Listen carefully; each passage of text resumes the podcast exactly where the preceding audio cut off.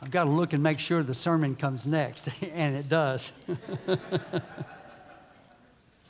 uh, you know, I told Dave before he left, I said, you know, it's been about two and a half years or so since I uh, preached here, and I said, I'm not sure I can still do it. So, anyway, we'll, we'll see what the Lord will, uh, will uh, do.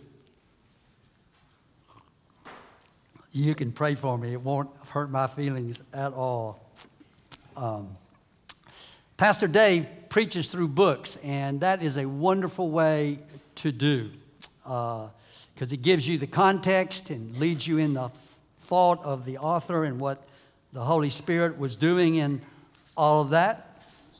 And uh, so you might want to ask the question of, well, how did you choose Psalm 139 to speak on today, and the reason is because I've been memorizing parts of it with my walk in the morning, uh, which I've done for years and years and years, not Psalm 139 every morning for years and years and years. But the reason I mention it is if I could suggest to you, young or old, if I could suggest to you any one discipline which I have found to give such rewards, it's scripture memory. And you don't have to have thousands of scriptures, but some uh, that you've got up here and in here uh, that you can think of when you, when you stand in line, and we have to stand in more lines now with things kind of slowing down a bit. Uh, and here's the, the, the fruit of that discipline, and uh, hopefully, hopefully the sermon will re- reflect it. We'll, we'll, we'll see. But you have an opportunity to think about the words and how they're put together and what they may mean, how they may apply to us. And so uh, that's how we came uh, through uh, today to verse uh, to Psalm 139. And if you're not familiar with the Bible and where it, how it works, I, I did look in your Pew Bible. It's on page 618. And if you've got a Bible but not sure where Psalms, it's in the middle. And of course, Psalm 30, 139 is towards uh, the end of it, uh, of the Psalms. This, and we're not going to touch the whole thing. It's, it's much too long. It's 24 verses. We're just going to do several of them. And the psalm itself, and I'm going to read it in a, in a moment, but the psalm itself basically is directed towards an understanding of who the Lord is, who God is, and it tells us uh, what He has done or what He's doing, tells us what He knows, uh, and uh, then it uh, gives some response of what does it mean to us or what am I going to do because of that, uh, and where and where He is. I'm sorry, those three things: what He's done, where He is, and what He knows are the three basic uh, items when it talks uh, in Psalm 139. Now, I got to give one other explanation, and I'm going to be reading from the New American Standard Bible, uh, 19, I think it's 1961 version. And the reason I'm doing that is not because the ESV is not a wonderful translation or whatever translation you have, but this translation uses thee, thou, and then. And you're going to say, Well, I knew you were old, Pastor. Uh, so that fits right in with who you are. Uh, that's not why I'm doing it. The reason I'm doing it is the thee and the thine and the thou is the singular in you. And when you see it, you know you're not talking to many people, you're talking to one. And of course, we'll see that, and it'll be self explanatory in the verse or in the passage. But there's another reason is thee and thine and thou are the intimate language of love. In fact, you see it in the European languages, whether it be German or the Romance based, they have two words. Uh, in French, uh, je vous aime means I love you, all of you. But if you're going to talk to your wife, let me tell you, you don't say je vous aime, you say je t'aime. Tu is the singular form of you, and it's the intimate language of love and intimacy. And we're going to see it uh, in this David psalm as he remarks on, on who God is in his conversation with him. So that's why we're going back to the good old days. So, and let me remind us uh, this is God's word.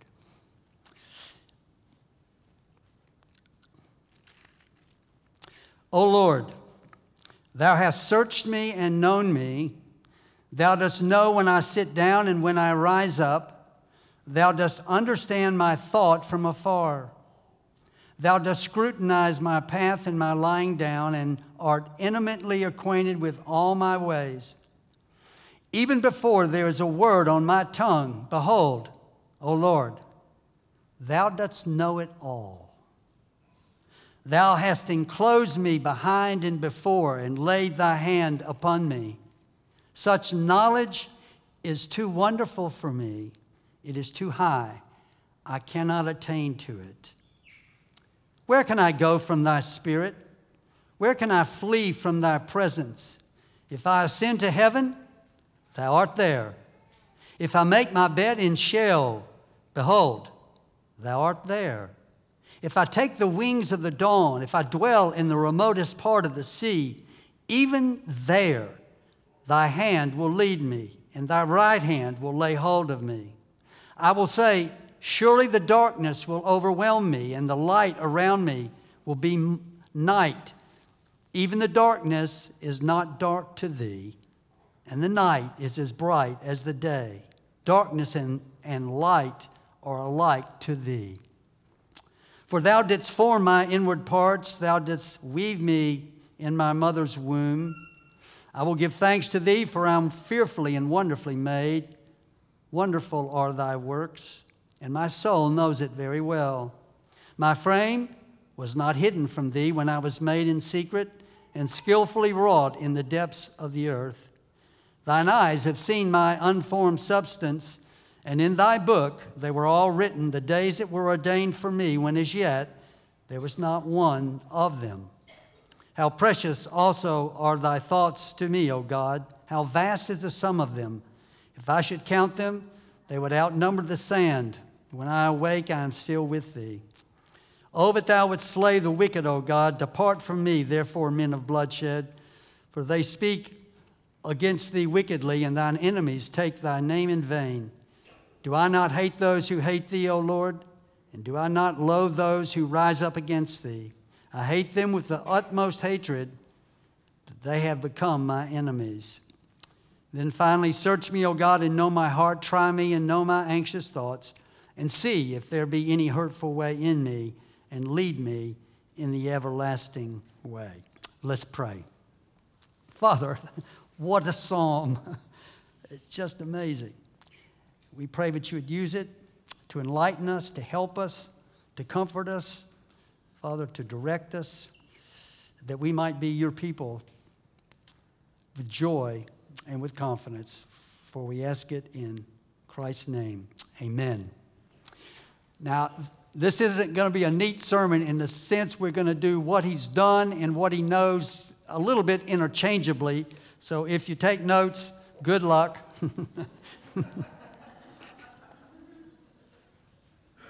We'll see how it goes. First thing, what he's done.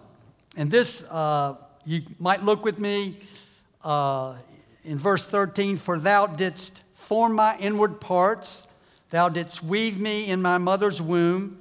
Verse 15, uh, I'm skillfully wrought in the depths of the earth. Certainly, in a day when the whole issue of abortion has been returned to the states. If you need any verses in Scripture which would indicate that um, that which is in the womb is a human being, these verses would clearly teach that. And I'll say something about that later. And then what I'd like to focus on is verse 16. Thine eyes have seen my unformed substance, and in thy book they were all written, the days which were ordained for me when as yet there was not one of them. And in thy book they were all written, the days that were ordained for me, when as yet there was not one of them. Now, he doesn't say what the book is. um, I would submit to you, and I can't be I, I, can't be dogmatic about this, but I believe he's talking about the book of life. You can find that in Revelation chapter 20, uh, towards the, uh, the, very last verse in that chapter. Uh, and it's mentioned also several times in Revelation, and there are places throughout the scriptures where you'll find uh, God talking about a book in the end of Malachi, a book of remembrance. But at least for the purpose of this sermon, I'm going to assume that it is the book of life because David is a believer and he's certainly talking about what God knows and what God does in the life of a believer. And he says, All the days uh, were ordained for me, yet before there was one of them. Now, how do we understand all the days that were ordained for me. And I'm going to take a minimal and I'm going to take a maximum approach. The minimal is okay, John Matthew, I've given you, well, I'm 75. So, okay, you're going to have 80 years and two months and two days, and you better get it done. Because that's what I'm giving you, and they're ordained. And uh, go have a good time and serve me. And that may be what it's talking about, but I don't believe that is what it's talking about. I believe the maximum approach is when he says, All the days that were ordained for me were written in your book, yet before there was one of them. I think he's saying every step, everything that my life has been and will be, God has ordained before I was born. Now, let me explore that with you a little bit. Um, and I'm going to give you several verses that would lead you to believe that that's not far off. Proverbs 16 9. 16 9. The mind of man plans his way, but the Lord directs his steps. The mind of man plans his way. I'm going to go to college, or I'm going to do this, but it's the Lord who directs my steps. Proverbs 20 24, man's steps are ordained by the Lord. How then can man understand his way? That seems to very clearly speak to that. It's the Lord who has ordained my steps. You know, how you get from Memphis to Fort Payne, I don't know, but here we are. And ha- happily so, but here we are. Proverbs 19 21, many plans are in a man's heart, but the counsel of the Lord will stand. And I'll give you one more, and this is Paul on Mars Hill. Now he's speaking to unconverted people here, and he's talking about the Lord who determines our habitations and the boundaries of our lives. And then he says, In him, meaning in Christ, in the Lord, we live and move and have our being. Pretty strong words. So, here's what you're going to say to me, and I'm going to interrupt you before you say it to me. You're going to say, well, okay, that makes me a robot. If everything has been preordained, then I'm just a robot. And that would be uh, a. Um, that would be okay, reasonable to say, okay, we're just, we're like a little train on a track, and God has directed me, and that's what I'm going to do. That may be what you think, but that's not the way life works, is it? We freely make our choices. Nobody forced me to make good, strong black coffee this morning and eat another of my wonderful wife's banana breads with fruit. You didn't make me do that. God didn't make me do that, but I did it and I enjoyed it. So, I mean, I freely chose to do that. And I'm going to submit to you that it is a deep mystery, and I don't understand it, how God ordains all things, and yet we freely do it. Now, um, there used to be a lady, her name was uh, Martha uh, Shell, who came to the jail on Thursday nights with us, and a lot of times we'd have to wait, and she would sing the Hornet song. Have you ever heard the Hornet song? Anybody here? It must not be a Presbyterian song, but it is. Um, I'm going to read it in, in its entirety, but it's the second part which I think is just so wonderful. When Moses was sent to lead Israel out into Canaan's rich fruit bearing land, they rebelled against the Spirit and worshiped a calf and refused to obey God's command. Now, he did not compel them to go to that land, which, was, which with wine, milk, and honey did flow, but he fed them on manna for 40 long years till he got them all ready to go. Now, here's the part. I used to tell I said, Martha, you're a Presbyterian you don't know it. When the Canaanites hardened their hearts against God and refused to obey God's command, he did not compel them to go against their will, he just made them willing to go. Now he sent along hornets to bring them to time, to help his own spirit to win, his own people to win. Now, if a nest of live hornets were brought to this room and the creatures allowed to go free, you would not need urging to make yourself scarce. You'd want to get out, don't you see? They would not lay hold and by force of their strength throw you out through the window. Oh no. They would not compel you to go against your will but I'll bet you'd be willing to go. I can see y'all didn't understand that. It was too deep.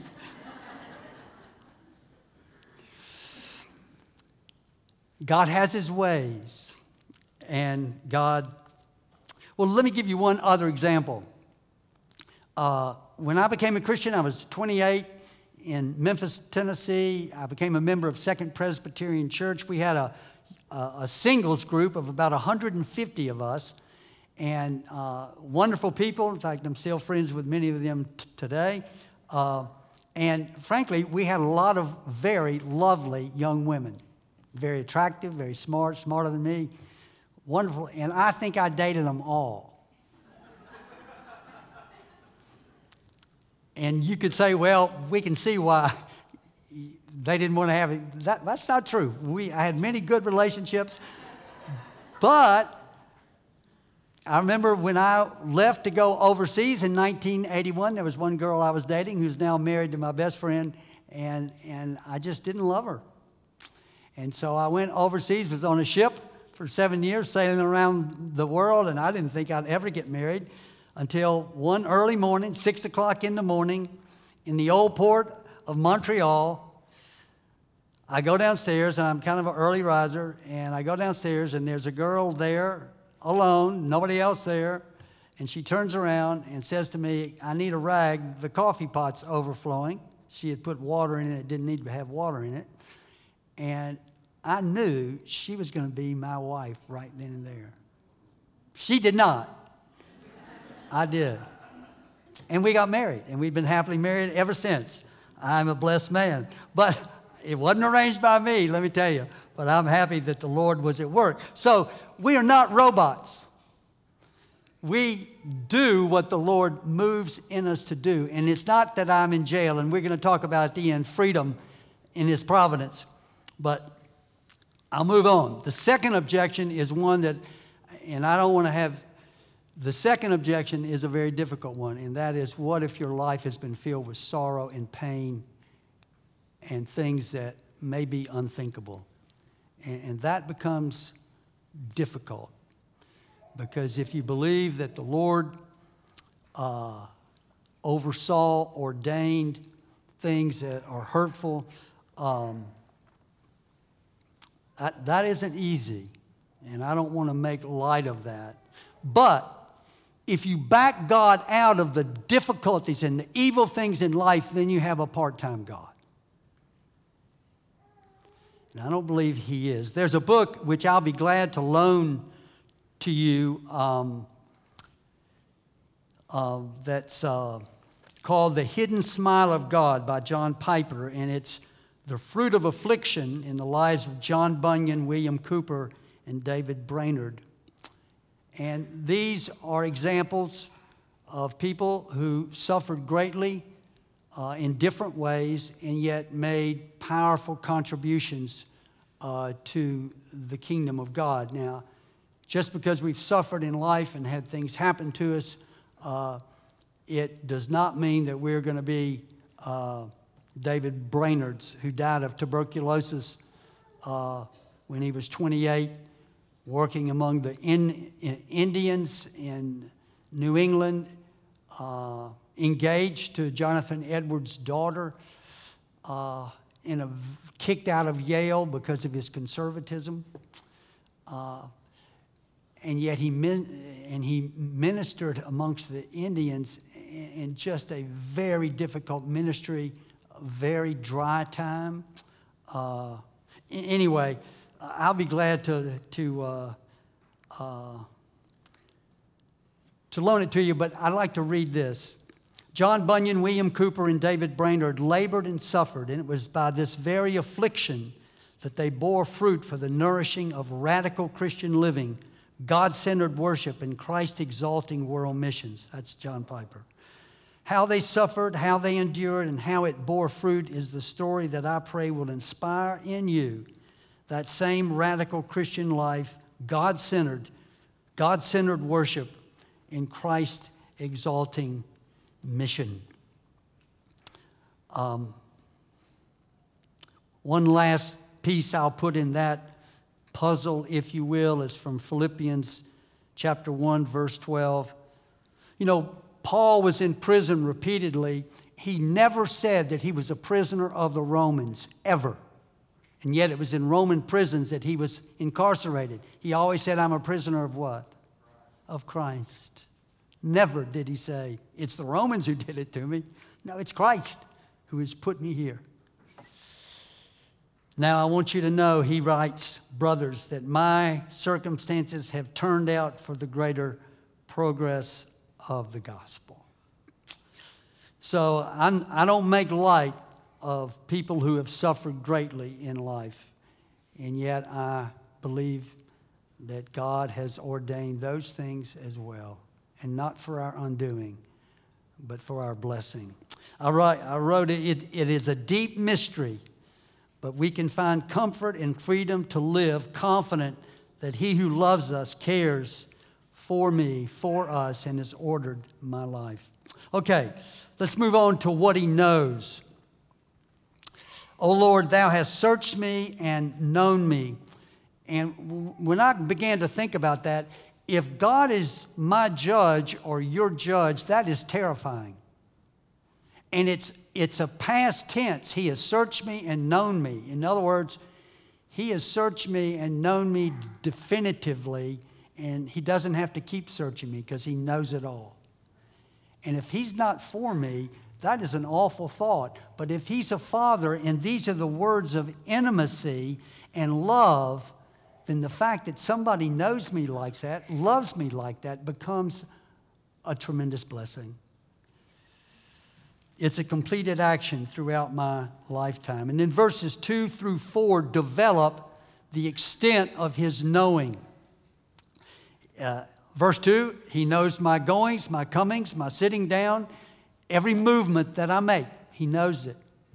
And then it says, He understands my thought from afar.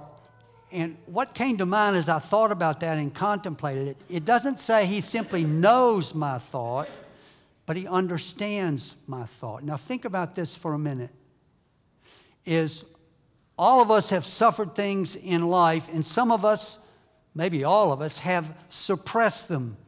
May, maybe our, our, father was cruel to us, or maybe we were abused, or, uh, or, or maybe uh, not only did that happen, but we have never forgiven that person ever. And we have suppressed it to the extent that we no longer know it's there. And yet, we'll see in our own behavior sometimes outbursts which we can't explain. We don't know why we get so mad or, or, or why it troubles us so much. But the Lord does. He understands my thoughts and what is beneath them and behind them and why they are. And when you consider the words of intimacy and love and knowledge that He knows, And if He's ordained all those days for me and He's making me like Christ, He's going to work in those. And He's going to show me and He's going to help me to become the man or woman or boy and girl that He wants me to be. And so there is great encouragement in the fact that He understands my thought, the painful experiences, everything that's going on in my life. He's ordained, He understands, and He's working for my good. I don't understand it all, but I believe that's what Scripture teaches us. Verse 3 intimately acquainted with all my ways. Do you think that He can help us? Intimately acquainted with all my ways. Even before there is a word on my tongue, verse 4 Behold, O Lord, thou dost know it all. Let me ask you, particularly husbands and those who will be husbands one day, do you wish that the Lord would tell you some of the stupid, hurtful things that you're going to say before you say them so you don't say them? Well, I do. Lord, why don't you let me know a few of these things that I should? You know, it says in Proverbs, in many words, sin is unavoidable. Even before there is a word on my tongue, behold, O Lord, thou dost know it all.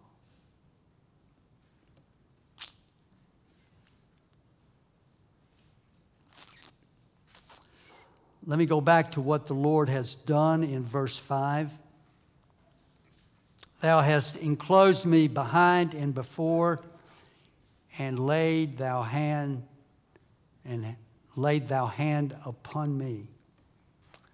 Thou hast enclosed me behind and before, and thou hast laid thy hand upon me.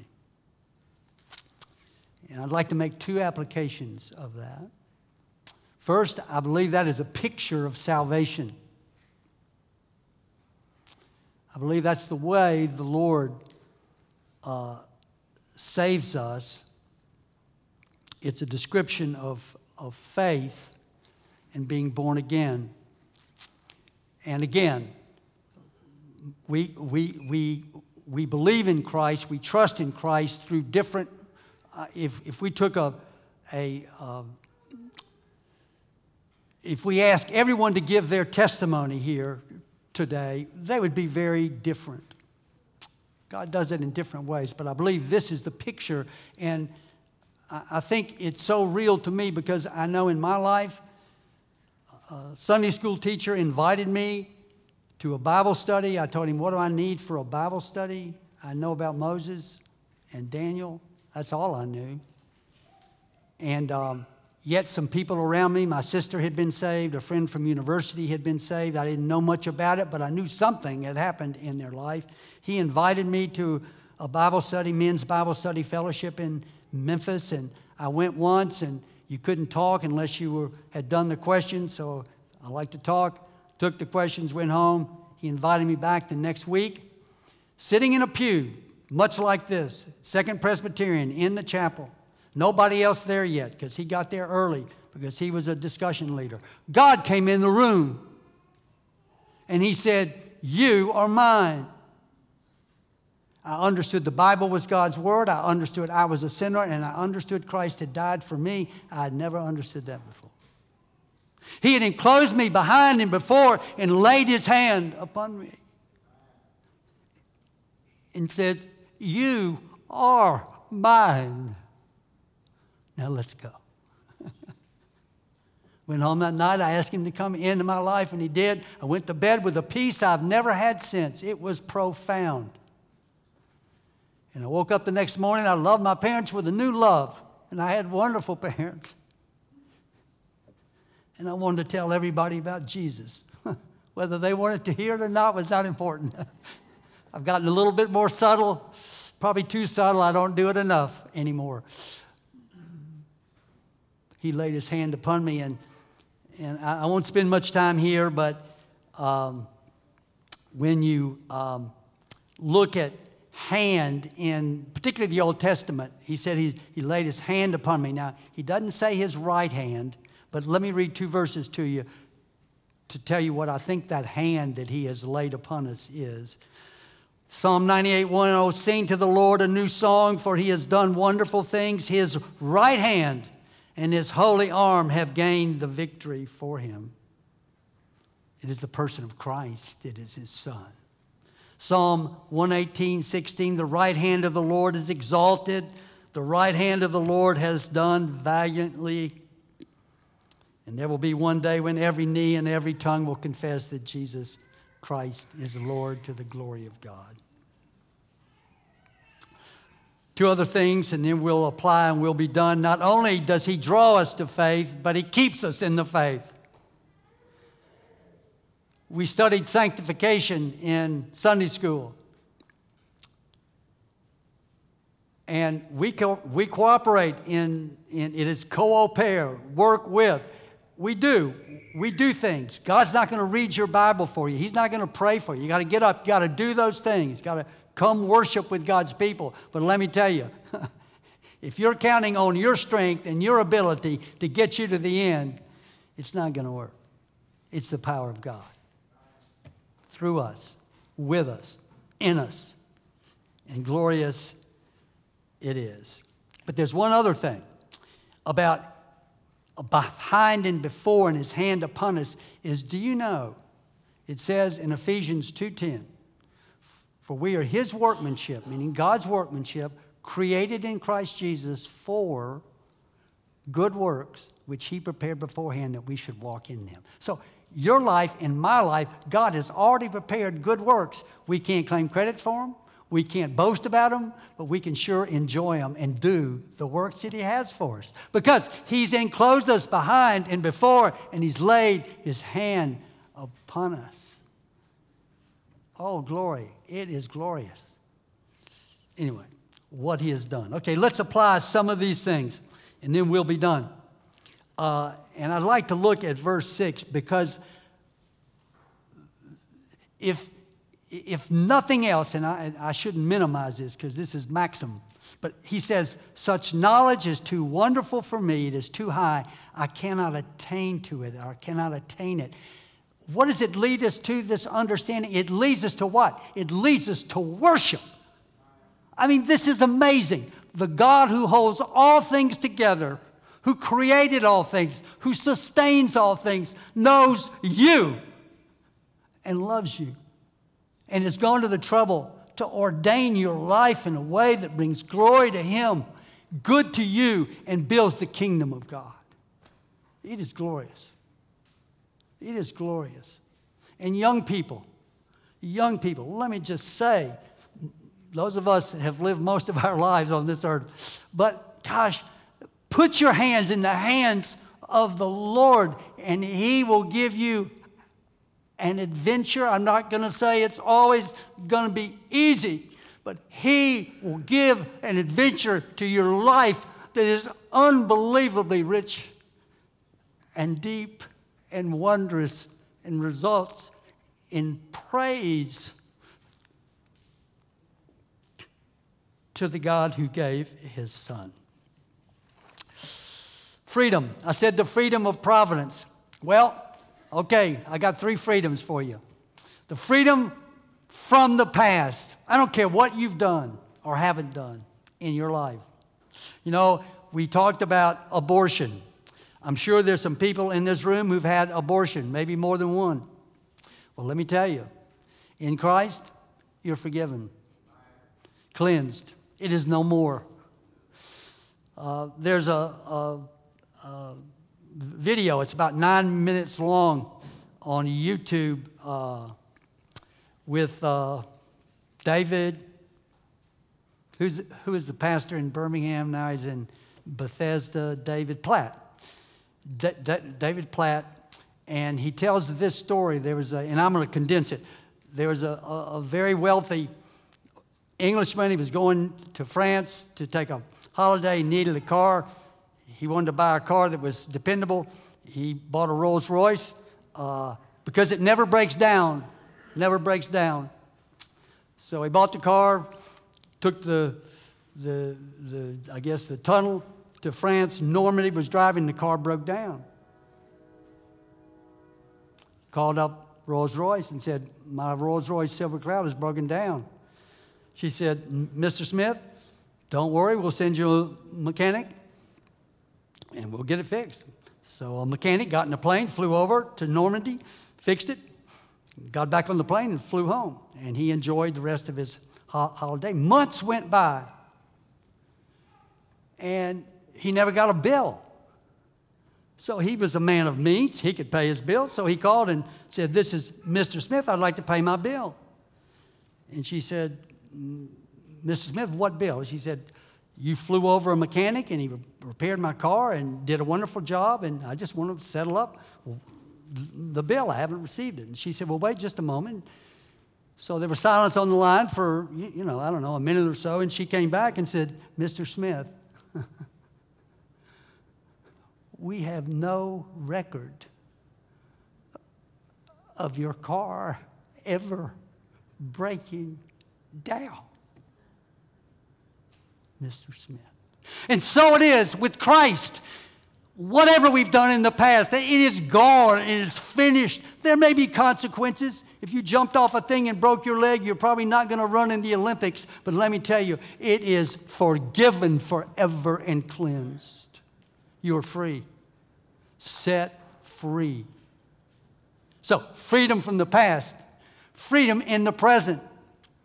Freedom in the present, because let me tell you, if He's ordained it, let me tell you, we're here right now because God has ordained it. Maybe there are difficulties. Do you know, I, I'm one of the nicest people I know, but let me tell you, sometimes I can stir up trouble. I've even had a little trouble here when I was pastor. All of my own doing, for sure. But you know that this is where He has you. And He wants you to learn and He wants you to submit to Him and maybe submit to others. And so we are free. We, we don't have to second guess. We are free in Christ, freedom in His providence. I'm right here. And of course, the last one, obvious freedom in the future.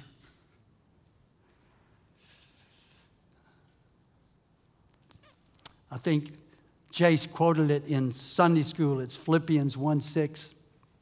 Paul writes, For I uh, am confident that he who began a good work in you will continue it and see it through until the day of Christ. Freedom from the past freedom right now in the present, where I am, what He's doing, what He wants me to do, and of course, freedom in the future. Well, beloved, it is a great adventure. We're not robots. There may be sorrow and there may be great loss, but He is good, and His ways for us are good, and He will never fail. Let's pray. Father, we do thank you. We thank you for your word. We thank you that it is true. And Lord, we pray that you would use it not only for your glory, for building us up, not building us up to be prideful, but Father, for building us up to be humble, to be obedient, and to be joyful. And that all the days that were ordained for me were written in your book, yet before there was one of them. And this we pray in Christ's name. Amen.